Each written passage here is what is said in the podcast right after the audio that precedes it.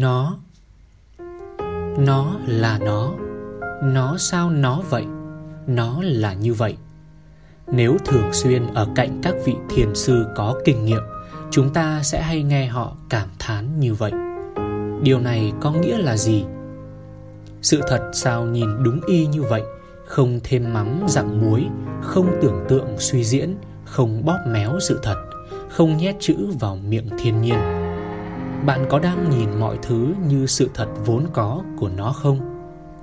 Có lúc nào đó bạn gán cho những sự kiện đang diễn ra là tốt hay xấu, là thuận lợi hay khó khăn, là dễ mến hay đáng ghét?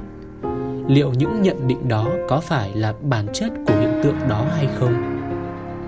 Có câu, khi yêu thì trái ấu cũng tròn, khi ghét thì bồ hòn cũng méo tất thảy những gì ta nhìn về thế giới đều đi qua lăng kính và bộ lọc của chúng ta.